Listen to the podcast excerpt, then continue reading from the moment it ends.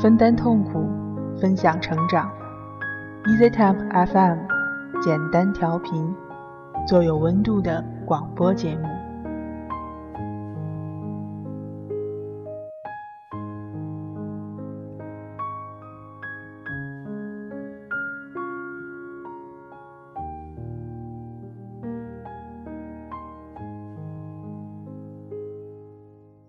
记忆里的外婆，总是带着冬瓜古早茶的味道；回忆中的家乡，总是混合着妈妈喊我吃饭的声音。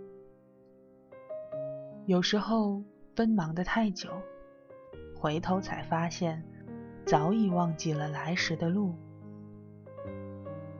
在这个城市漂泊，每个夜里都好像是睡在船上。辗转反侧，风雨飘摇。每周一个暖心的睡前故事，给睡不着的你一个拥抱，对你说：“亲爱的，晚安。”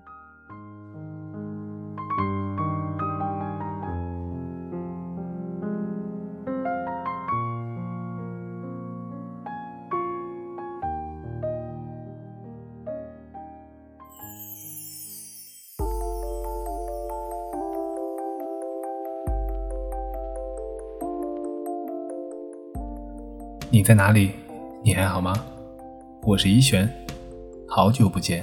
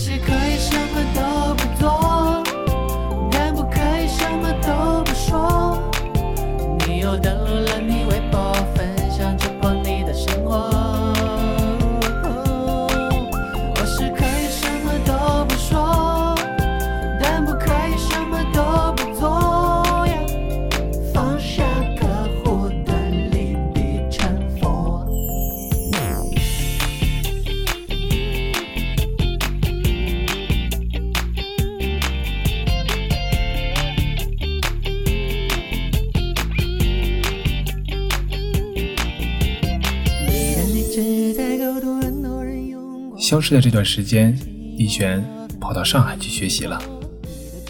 在这边差不多一个多月，发现身边的朋友们都在说自己有点病，抑郁症、强迫症，再不济也要把自己说成神经病。其实包括我在内，都有一个通病，那就是手机依赖症。曾经有人在网络上提问背英语单词有哪些好的软件。得票数最高的答案是把手机关掉。手机依赖症患者还有另外一个名字——低头族。美国摄影师曾经拍过一组照片，P 掉了人们手里的手机。照片中的人们犹如被抽取了生命线一般，他们看起来都好像面无表情的活在自己的世界里。这组照片叫做 Remove。这种病不用吃药就能治，只不过你愿意从手机依赖症的患者中康复吗？莫吉托同学已经自我治疗康复出院了，让我们来听听他的停用朋友圈半年汇报。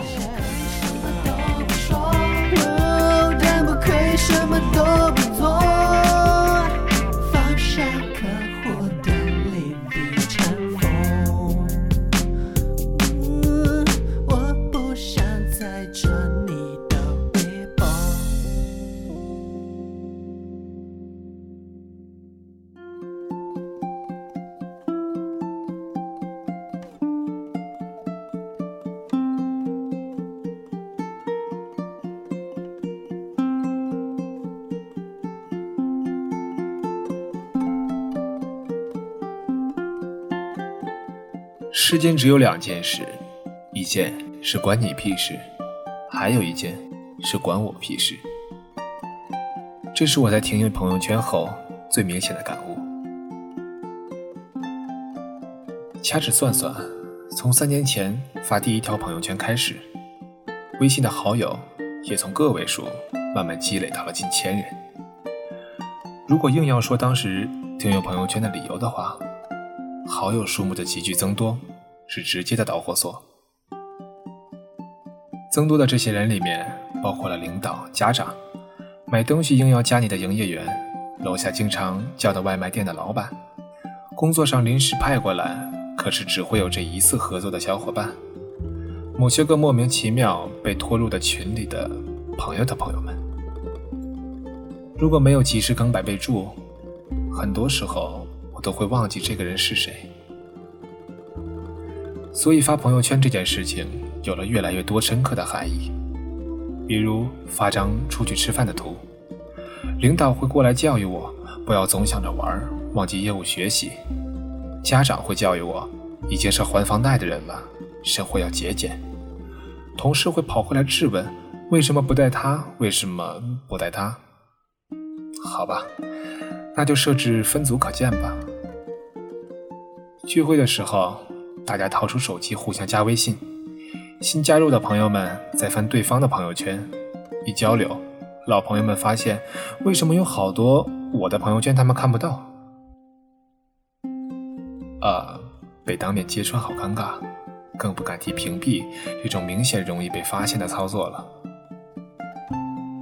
其实你平时发什么，很多人并不会太关心，但是一旦知道你发了却不让他看，这些人又不高兴了。虽然。这些东西他看到了，和没有看到，对他来说并没有什么区别。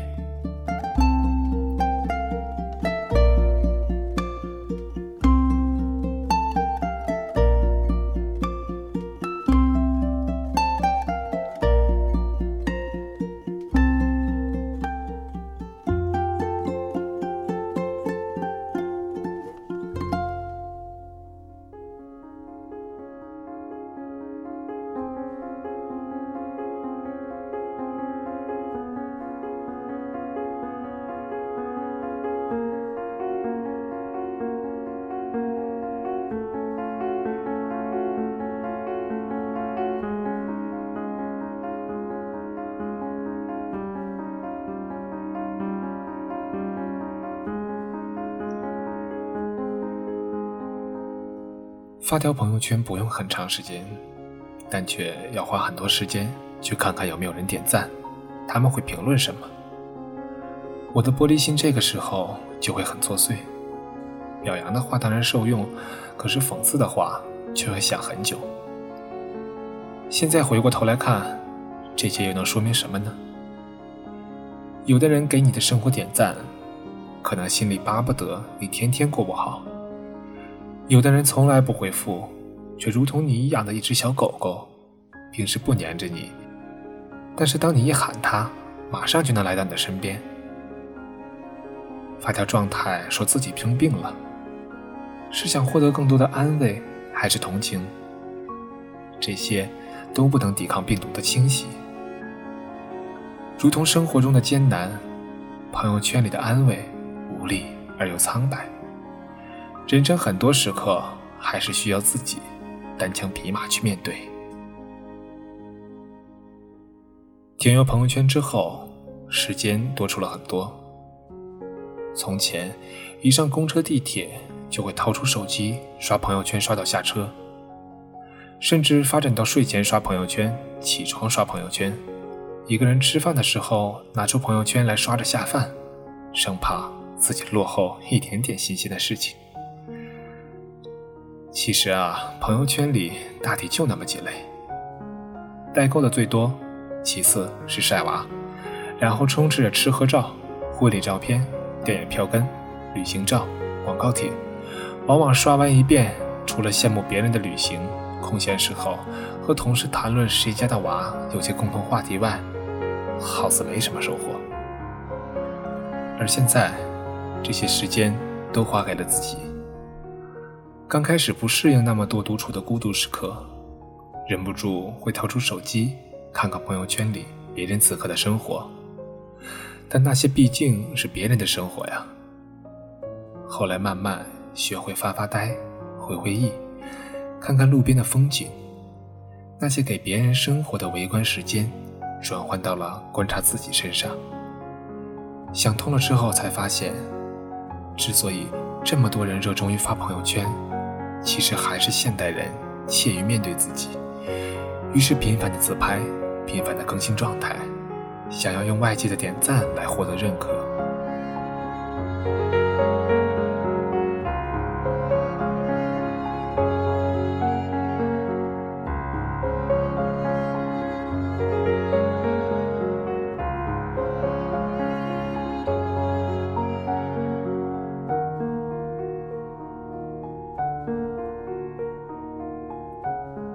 朋友圈意外的收获时，我变得不太在乎别人的看法，而是更加追从自己的内心。从前，或许朋友圈一句不好听的评论，我都会焦躁到删掉整个状态。现在却觉得自己的玻璃心矫情的可笑。再回头看看自己朋友圈里发的东西，过去的矫情和虚伪，通通暴露在外人面前。于是，一口气通通删光，好似洗了个澡似的，畅快。如果朋友圈有一键清空过去发的状态的功能，我想这个过程会更加享受。在沉迷于朋友圈的时候，什么都想往上面发，巴不得所有人都知道我今天吃了什么，做了什么，看了本书，想到了什么。于是。在加新的好友的时候，就会很犹豫。啊，我和你不熟，你如果来看我的朋友圈，发现了我的小秘密怎么办？好比之前相亲，习惯先把对方的人人网、QQ 空间翻阅一遍，现在会习惯翻阅一遍朋友圈。可是楼下那么多外卖店的老板们，我真的不是很想让你们知道，我还吃着隔壁几家的外卖呢。这有种。像是被捉奸的感觉一样。清空朋友圈之后，就没有这类烦恼。当然了，至于很想跟大家交流的东西，我会选择万能的微信群，群里拉进喜欢的人，噼里啪啦讨论一番就可以了，短时高效，简直就强过朋友圈一万倍。因为好些人会刷漏掉你想让他看的那一条。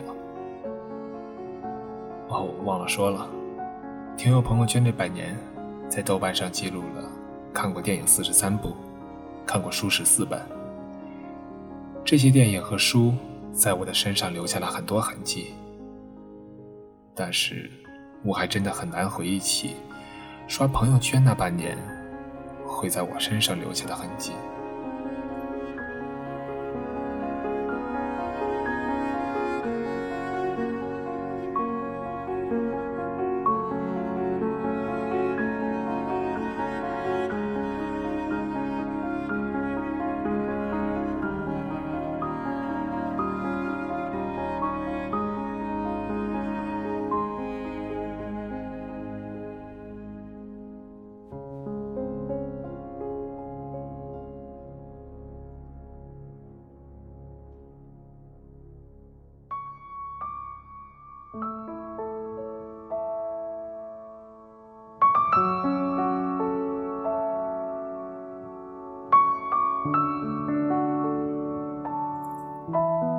偶然在豆瓣上看到这篇文章，点进去，下面的评论已经多达十六页了。有个人说自己有段时间没有更新朋友圈，他朋友以为他把他删了，还跑来问他。当然，大部分人都跟风说要停用朋友圈。可是如今的社交软件五花八门，没有朋友圈，还有微博，还有豆瓣，还有人人，还有 Facebook 等等。沉迷于一件事情，如果变成痴迷，变成迷信，就曲解了最初的心愿。凡事把握一个度，其中的剂量只能自己对症下药。我更赞同这样的做法。相对听友来说，我更倾向于自律。对我而言，朋友圈更多的是和远房亲戚朋友保持联系的工具。当然，不相干的人，我都拒绝关注。聊天工具其实和通信用的手机一样，需要需要时会用到，不需要时就高歌。我们走到哪里，哪里就建得像一座囚牢，困住别人，也困住自己。莫吉托同学用了半年的时间，把自己从牢笼里解放出来。一旦置身事外，就不再画地为牢。在这个充满功利心的环境里，连社交都分有用无用。人们总是在兴味寡然之余，无凭靠造出空中楼阁。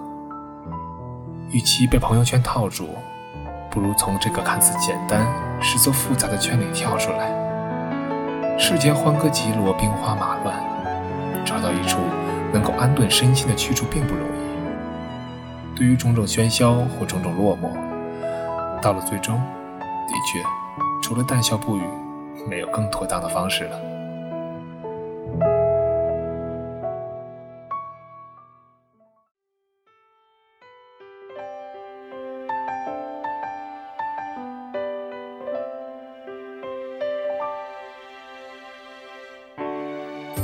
最后为大家送上一首歌曲，来自 AKB48 的《化成樱花树》，希望能伴随着这清新的声音安然入睡。明天又是阳光的一天，我是夏一璇，亲爱的，晚安。